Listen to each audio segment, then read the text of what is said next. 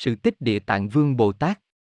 Bồ Tát Địa Tạng là vị Bồ Tát gắn liền với địa ngục, Ngài thường xuất hiện trong văn hóa Phật giáo phương Đông, Ngài được miêu tả giống với một vị hòa thượng mặc áo cà sa oai nghiêm thanh tú.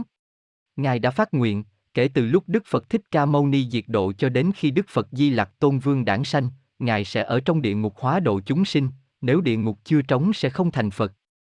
Trong văn hóa Nhật Bản, Địa Tạng là vị Phật bảo hộ cho trẻ nhỏ, cũng như hóa độ vong nhi và các thai nhi chết trong bụng mẹ. Địa Tạng Bồ Tát được mô tả có vẻ ngoài giống một nhà sư, có một nhúm lông trắng mọc ở trán giữa hai mắt, mặc áo cà sa đỏ, đội mũ tỳ lô quán đảnh, một tay cầm tích trượng sáu vòng biểu hiện cho cứu độ hết sáu đạo luân hồi, một tay cầm linh châu như ý tượng trưng cho trí tuệ sáng suốt, chân đạp hoa sen hoặc cưỡi đế thính. Ngài chính là một trong lục đại Bồ Tát, Địa Tạng, Quan Âm và Thích Ca Mâu Ni được xưng tụng là Ta Bà Tam Thánh. Ngày vía của Bồ Tát Địa Tạng là ngày 30 tháng 7 âm lịch. Với ý nghĩa cái tên Địa Tạng, Địa có nghĩa dày dặn chắc chắn, Tạng là chứa đựng, hai chữ nói lên tấm lòng dung chứa hết mọi khổ ải cho chúng sinh. Nếu quan âm Bồ Tát cứu độ những con người lâm cảnh khổ nạn thì địa tạng Bồ Tát hóa độ và cứu rỗi chính những người đã tạo ra nhiều ác nghiệp sâu dày. Trong mật tông của Phật giáo Tây Tạng, Ngài còn có tên là Giữ Nguyện Kim Cương. Theo Phật giáo Nhật Bản, những linh hồn sau khi nghe Diêm La phán tội phước sẽ đi đầu thai chuyển kiếp ở cầu sai, Nại Hà.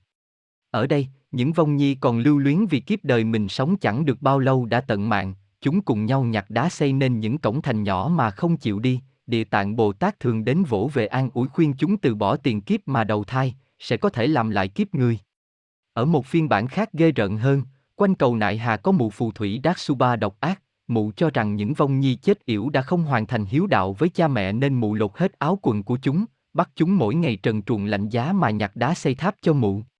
Cứ xây xong tháp thì bọn quỷ giữ lại xô ngã rồi muốn ăn tươi nuốt sống bọn trẻ, lúc này địa tạng Bồ Tát sẽ đến, ngài cho chúng chui vào áo cà sa mà trú, những đứa chạy chậm thì bám lên tay áo hay tòa sen. Bồ Tát ôm lấy bọn trẻ, thôi nào đừng sợ, từ bây giờ ta sẽ là cha, là mẹ của các con. Khi bọn quỷ kéo đến, Ngài sẽ dùng Minh Châu chiếu ánh linh quang xua đuổi bọn chúng. Một truyền thuyết khác của Nhật Bản vào hàng ngàn năm trước ở một ngôi làng tên An Hoa, có người phụ nữ có tấm lòng kính Phật, bà luôn ước ao có được một pho tượng Phật để thờ phụng tại nhà nhưng hoàn cảnh quá nghèo khó. Một hôm giặt vũ bên sông thì có pho tượng địa tạng Bồ Tát bằng gỗ trôi dạt vào bờ và bà đem về thờ cúng trang nghiêm, do chưa có con nên bà luôn mong Bồ Tát gia hộ mình sẽ sinh được một đứa con. Về sau bà sinh ra một cậu con trai đáng yêu, không may khi con lên bốn thì bà mắc bệnh qua đời và người cha lấy thêm một người vợ lẽ. Đứa trẻ lớn lên trong sự nhu nhược của cha và bản tính tàn ác của kế mẫu, được mẹ dạy dỗ kính trọng Phật Pháp nên nó vẫn lén mẹ ghẻ mà phụng thờ bức tượng địa tạng. Một hôm khi người cha đi lên tỉnh, bà mẹ kế đang ngủ trưa, đứa trẻ lén mang một ít cơm nguội dân cúng lên địa tạng Bồ Tát và người mẹ của mình. Lòng nhớ mẹ của đứa trẻ mồ côi nên nó bật khóc và bị mẹ ghẻ phát hiện, bà ta quyết lần này nhổ cỏ tận gốc phải giết chết thằng nhãi ranh phiền phức kia. Nghĩ đến đó, bà ta quăng ngay đứa bé vào chảo nước đang sôi.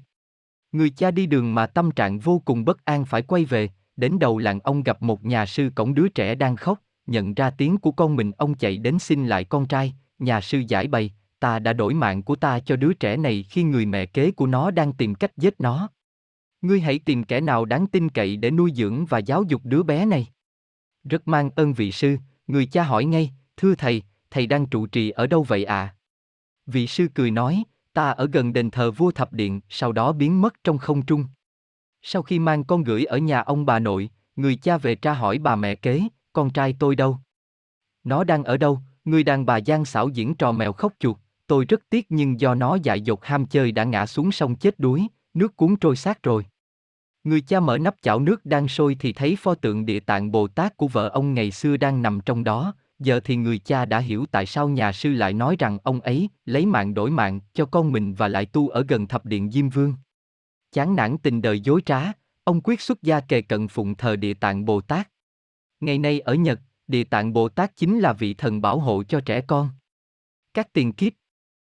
Một kiếp kia lúc chưa đắc quả Bồ Tát, Ngài hóa sanh làm con gái của một gia đình bà La Môn nọ. Lúc đó là vào thời giáo độ của giác hoa định tự tại Vương Như Lai, thánh nữ bà La Môn lại hết lòng cung kính Đức Phật này. Tuy nhiên mẹ cô lại có tâm phỉ bán khinh khi, bà tự ý thấy cường quyền gieo rắc đau khổ cho kẻ nghèo hèn, bao nhiêu ác nghiệp đã tạo nên khi lâm chung đương nhiên bị đầy xuống địa ngục vô gián.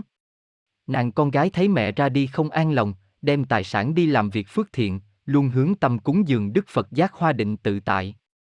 Một lần, Đức Phật hiển linh nói cho nàng biết rằng hãy về tư gia thiền định và niệm danh hiệu Phật sẽ biết được thân mẫu giờ đang ở đâu. Nàng lễ Phật vừa xong, liền trở về nhà cứ y theo lời Phật dạy, nàng ngồi yên lặng một chỗ, niệm danh hiệu của Phật giác hoa định tự tại Vương Như Lai một ngày một đêm. Thình linh nàng thần mộng đi đến một chỗ bờ biển kia, nước cuồn cuộn sôi trào, ba đào sóng bủa, lại thấy nhiều giống ác thú, cả mình bằng sắt, nhảy nhót bơi chạy trên mặt biển, không biết là bao nhiêu, lại thấy những đàn ông và đàn bà, kể hơn trăm ngàn, lặn xuống trồi lên ở trên ấy, thảy đều bị những thú dữ kia giành giật bấu xé mà ăn thịt.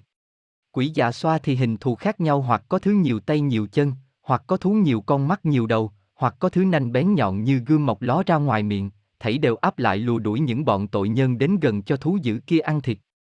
Nàng hỏi thăm một quỷ vương tên là vô độc kia và được giải đáp, ở phía tây có ngọn núi cao ngàn trượng tên là Thiết Vi, bên trong núi ấy có một địa ngục. Người ta chỉ có thể đến đây bằng hai cách, một là nghiệp lực sâu dày bị đầy đọa, hai là thần thông phi phạm mới đến được, vị đây chắc là Bồ Tát tương lai mới có thể ngang nhiên du hành. Thánh nữ lại hỏi thêm rằng, biển này là biển gì, tại sao những người kia lại bị hành hạ đến vậy, quỷ vương hành lễ rồi đáp, những người đã chết đó, lúc sanh tiền lại không có chút gì là điều phước thiện, vì vậy nên cứ theo bổn nghiệp của mình mà chiêu cảm lấy cái khổ báo ở nơi địa ngục tự nhiên trước hết phải đọa tới đây. Ở bên phía đông biển này, cách chừng 10 vạn do tuần lại có một cái biển nữa, sự đầy đọa của chúng sanh bị vào đó còn khổ hơn đây đến bội phần. Còn bên mé đông biển kia, lại có một cái biển khác, sự thảm trạng thống thiết không thể kể xiết. Những hạng người thọ khổ là do bình nhật ở thế gian tạo những nghiệp ác mà phải cảm lấy sự tội báo như vậy, nên ba cái biển đó đều gọi là biển nghiệp. Chính cái biển này gọi là địa ngục. Nàng lo lắng sợ hãi cho mẫu thân liền hỏi ngay người hiện đang ở đâu, quỷ vương xin hỏi tên tuổi mẹ của nàng. Thánh nữ nhớ lại những nghiệp ác mẹ đã tạo không khỏi xót xa, mẹ của tôi tên là Duyệt Đế Lợi, thuộc dòng bà La Môn, quỷ vương mỉm cười, xin đại Bồ Tát chớ lo, bà Duyệt Đế Lợi đã được thác sanh lên trời cách đây ba ngày rồi, chúng tôi được nghe đó là nhờ công đức bố thí, phóng sinh, cúng dường của con gái bà, không ngờ là ngài đây. Quỷ vương chấp tay cung kính mà lui, thánh nữ tỉnh lại liền đến đối trước giác hoa định tự tại vương như lai mà nguyện, nay tôi nguyện cho đến kiếp vị lai nếu có chúng sanh nào tạo tội mà chịu khổ ở nơi địa ngục, bất luận là kẻ thân thuộc hay người cừu oán, tôi lập ra nhiều pháp môn phương tiện mà cứu độ cho đều được phân giải thoát tất cả. Lại ở một kiếp khác, khi thanh tịnh liên hoa mục như lai đang hóa độ. Có cô gái tên là Quan Mục. Khi mẹ qua đời nạn đã lập đàn trai tăng cung thỉnh chư tăng về cúng dường, thuở đó có vị cao tăng đắc đạo, nàng rất tin tưởng nên xin hỏi mẹ hiện đã thác sanh về chốn nào. Vị đại sư liền hỏi, lúc sống mẹ của cô có gieo nhân duyên phước đức hay gây điều tội căn nào không? Quan mục băng khoăn, bạch thầy, mẹ con không những không làm phước thiện lại có sở thích ăn loại cá trạch, bà thường sai người đi bắt cá về rồi chế biến mà ăn, không biết đã tàn sát bao nhiêu sinh linh nghiệp sát vô số. Vị La Hán kia vừa nghe đã biết, ông khuyên quan mục hãy bỏ công chí thành xưng niệm danh hiệu của Phật thanh tịnh liên hoa mục, và phát tâm đắp vẽ sơn thép hình tượng của Phật mà thơ. Quan mục vâng lời y giáo phụng hành, một đêm kia Phật thanh tịnh liên hoa mục hiện trong mơ báo rằng, mẹ ngươi chẳng bao lâu rồi cũng thác sanh vào nhà ngươi, hễ vừa biết sự đói lạnh thì nói ngay, khi đó ngươi sẽ rõ. Không lâu sau đứa đầy tớ trong nhà sinh ra đứa trẻ, mới ba ngày tuổi đã bật tiếng nói than đói than lạnh. Một hôm kia đứa trẻ chạy đến ông quan mục mà khóc, ta đây vốn thiệt là mẹ con khi trước. Từ lúc vĩnh biệt đến nay, ta bị đọa vào địa ngục, chịu nổi đắng cay, may nhờ phước lực của ngươi, nên ta mới được đầu thai lên đây. Nhưng vì tội báo còn nặng nên ta phải sanh làm thân hèn hạ như thế này. Đã vậy mà lại không thọ, ta chỉ sống được 13 tuổi mà thôi, rồi lại phải chết vì bị đọa vào ác đạo nữa. Cầu xin, làm ơn cứu giúp. Quan mục vẫn còn điều nghi, nàng bảo đứa trẻ có ác nghiệp gì đời trước thì hãy nói ra, đứa bé khóc nấc, do ta phạm ăn tục uống thường xuyên giết hại chúng sinh mang đầy sát nghiệp khi chết đọa vào A tỳ địa ngục chịu muôn cực hình. Nếu không có con cúng dường Phật Pháp, ta sẽ còn chịu khổ đến muôn ngàn kiếp. Nàng ra quỳ trước bàn thờ Đức Thanh Tịnh Liên Hoa Mục mà nguyện rằng, nay tôi vái cùng mười phương chư Phật, xin từ bi thương xót mà chứng minh cho mấy lời thệ nguyện của tôi ở giữa này. Nếu mẹ tôi đời đời lìa khỏi ba đường giữ cùng khỏi làm người hèn hạ, và đến kiếp nào kiếp nấy cũng khỏi đầu thai làm thân con gái nữa, thì từ đó tôi đối trước tượng Phật thanh tịnh liên hoa mục đây cho đến trăm ngàn muôn ức kiếp về sau, hệ thế giới nào có chúng sanh bị các tội khổ ở trong địa ngục, ngạ quỷ và súc sanh, thì tôi thệ nguyện ra sức cứu vớt cả thảy khỏi sự thống khổ nơi ba đường ấy và chừng người nào người nấy đều đặng thành Phật tất cả. Tôi mới chịu chứng bực chánh giác. Trong hư không vang lên tiếng nói của chư thiên, này quan mục, mẹ ngươi kiếp này sau khi đủ 13 năm thọ mạng sẽ viên tận rồi thác sanh làm người phạm chí, đầy đủ phước thọ. Lại nói đến một kiếp kia địa tạng Bồ Tát sanh làm người trưởng giả rất cung kính Phật Pháp. Đương thời kỳ ấy, có Đức Phật, hiệu là sư tử phấn tấn cụ túc vạn hạnh như lai ra đời. Một bữa kia, ông trưởng giả tình cờ gặp vị Phật ấy, thân tướng tốt đẹp, ngàn phước trang nghiêm, thiệt là tuyệt thắng trên đời, xưa nay chưa thấy. Ông càng xem lại càng thương và càng kính, làm cho ông sanh lòng hân hạnh bội phần liền hỏi Đức Phật công đức thế nào mà được phần hảo tướng ấy. Ngài liền bảo rằng, nếu người muốn được kim thân diệu tướng như ta đây, thì phải phát tâm tu hành, trải vô lượng kiếp cầu đạo Bồ đề và một lòng tinh tấn, mà hóa độ tất cả những loài chúng sanh thọ khổ cho thoát khỏi đường tội báo. Đến đó, trưởng giả liền phát nguyện, ôi nguyện từ nay cho đến đời vị lai, không biết bao nhiêu kiếp số về sau, nếu có chúng sanh nào ở trong sáu đường, bị thống khổ về sự tội báo, thì tôi dùng đủ phương tiện mà độ cho được giải thoát tất cả, chừng đó tôi mới chứng Phật quả.